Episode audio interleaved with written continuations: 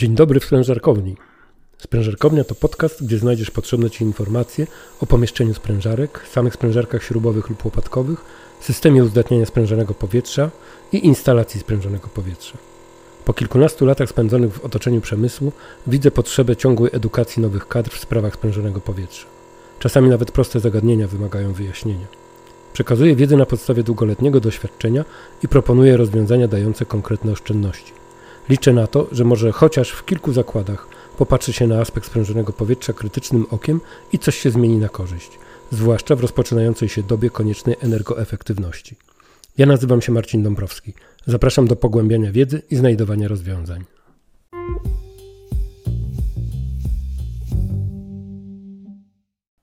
Sprężarkownia lub kompresorownia to pomieszczenie, w którym umieszczone są wszystkie urządzenia do wytworzenia sprężonego powietrza lub innego gazu, uzdatnienia go do wymaganej klasy jakości oraz zbiorniki ciśnieniowe, buforowe do zmagazynowania sprężonego powietrza.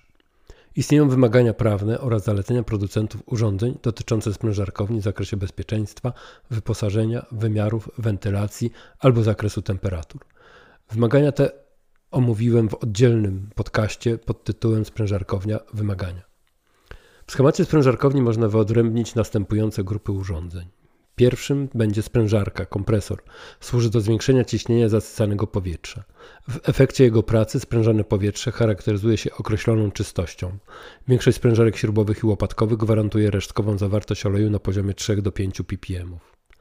Wilgotność sprężonego powietrza i zawartość pyłów uzależniona jest od warunków otoczenia, w jakich eksploatowana jest sprężarka.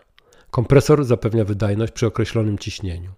W podcaście pod tytułem Wydajność kompresora o mocy silnika 22 kW oraz wydajność efektywna kompresora usłyszysz o sposobach podawania wydajności kompresora. Sprężone powietrze jest też cieplejsze od otaczającego go powietrza, gdyż w procesie sprężania następuje wytwarzanie ciepła. Drugim urządzeniem w sprężarkowni będzie odwadniacz, zwany też separatorem cyklonowym.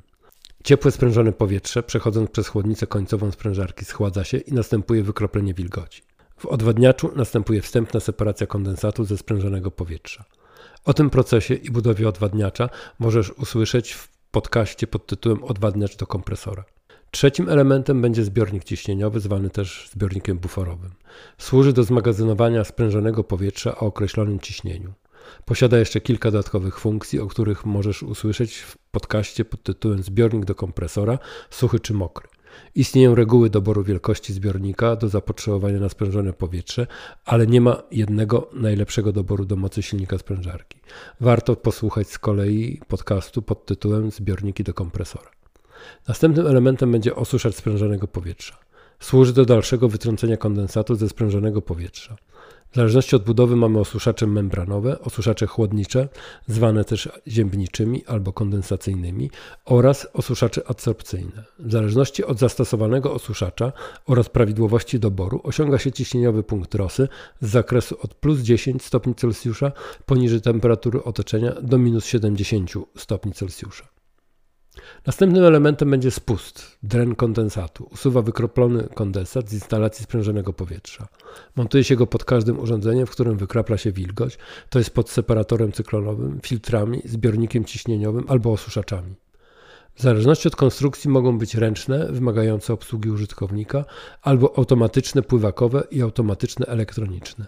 Niektóre z nich wymagają zmiany nastaw w zależności od warunków eksploatacyjnych, ale są też bezstratne dreny, które działają poprawnie w każdych warunkach i nie ma ryzyka przedostania się kondensatu dalej wraz ze sprężonym powietrzem. Następnym elementem są filtry. Stosowane są do usunięcia zanieczyszczeń ze sprężonego powietrza. Zanieczyszczeń takich jak cząsteczki stałe, woda, aerozole oleju, zapach, które znajdują się w sprężonym powietrzu z otaczającego powietrza, z procesu sprężania i smarowania kompresora albo degradacji instalacji sprężonego powietrza. W zależności od oczekiwanej klasy czystości sprężonego powietrza dobiera się filtry o wymaganej skuteczności filtracji. Następnym elementem będzie kolumna z węglem aktywnym. Usuwa opary i zapach węglowodorów ze sprężonego powietrza. Węgiel aktywny absorbuje zanieczyszczenia i w efekcie otrzymuje się bezolejowe sprężone powietrze.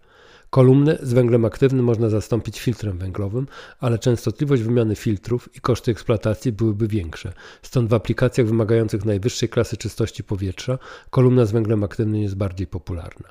Separator oleju z wody. W nim następuje oddzielenie oleju z kondensatu. Zgodnie z przepisami nie można kondensatu zawierającego oleje mineralne i węglowodory ropopochodne w ilości większej niż 15 mg na litr utylizować w kanalizacji. Z tego względu zastosowanie separatora jest niezbędne, by zadbać o środowisko i nie narażać się na kary administracyjne. Ostatnim elementem w sprężarkowni może być generator azotu. Wytwarza azot ze sprężonego powietrza w technologii adsorpcji zmiennociśnieniowej PSA. Generator azotu posiada dwie kolumny z molekularnym sitem węglowym. Układ kontrolny zmienia okresowo przepływ powietrza przez każdą kolumnę. Gdy jedna kolumna wytwarza azot, to druga podlega regeneracji. W tym czasie tlen zawarty w molekularnym sicie węglowym zostaje usunięty do otoczenia i kolumna ponownie jest przygotowana do wytwarzania azotu. Generator azotu w przedsiębiorstwie zapewnia wysoką jakość i czystość azotu, uniezależnienie się od zewnętrznych dostawców i znacznie mniejsze koszty pozyskania azotu w przypadku wielkoskalowej produkcji. Schemat sprężarkowni będzie różnić się w zależności od przedsiębiorstwa, profilu produkcyjnego, wymagań dotyczących sprężonego powietrza, a nawet warunków otoczenia.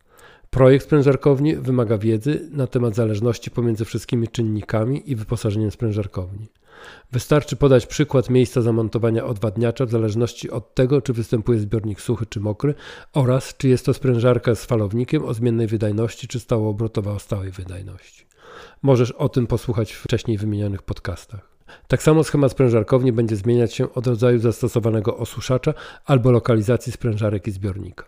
Podstawowa zasada w projekcie sprężarkowni jest taka, że wszystkie urządzenia dobiera się do zapotrzebowania na sprężone powietrze o określonych parametrach czystości i określonych warunkach eksploatacji. Znając te szczegóły, dopiero wtedy można stworzyć schemat sprężarkowni i dobrać odpowiednie urządzenia. W przeciwnym razie będziesz posiadać sprężone powietrze, które jest bardzo drogie w wytwarzaniu i w przesyle. To z kolei będzie wpływać na Twoją konkurencyjność na rynku, dlatego warto zainwestować trochę czasu w analizę albo kontakt z profesjonalistą. A teraz szybka prośba. Jeżeli uważasz, że przekazana wiedza jest wartościowa i może pomóc, to udostępnij ją znajomym przez Messengera, Facebooka albo mailem. A gdybyś słuchał tego podcastu w Spotify lub Apple Podcast, to proszę wystaw opinię pod podcastem. W ten sposób pomożesz innym, a sobie zrobić dobry dzień. Zapraszam też do subskrypcji podcastu, bo w ten sposób nie przegapisz następnego odcinka. Dzięki za poświęcony czas i do usłyszenia w następnym odcinku podcastu Sprężarkownia. A już teraz życzę Ci bezproblemowej eksploatacji Twojego systemu sprężonego powietrza.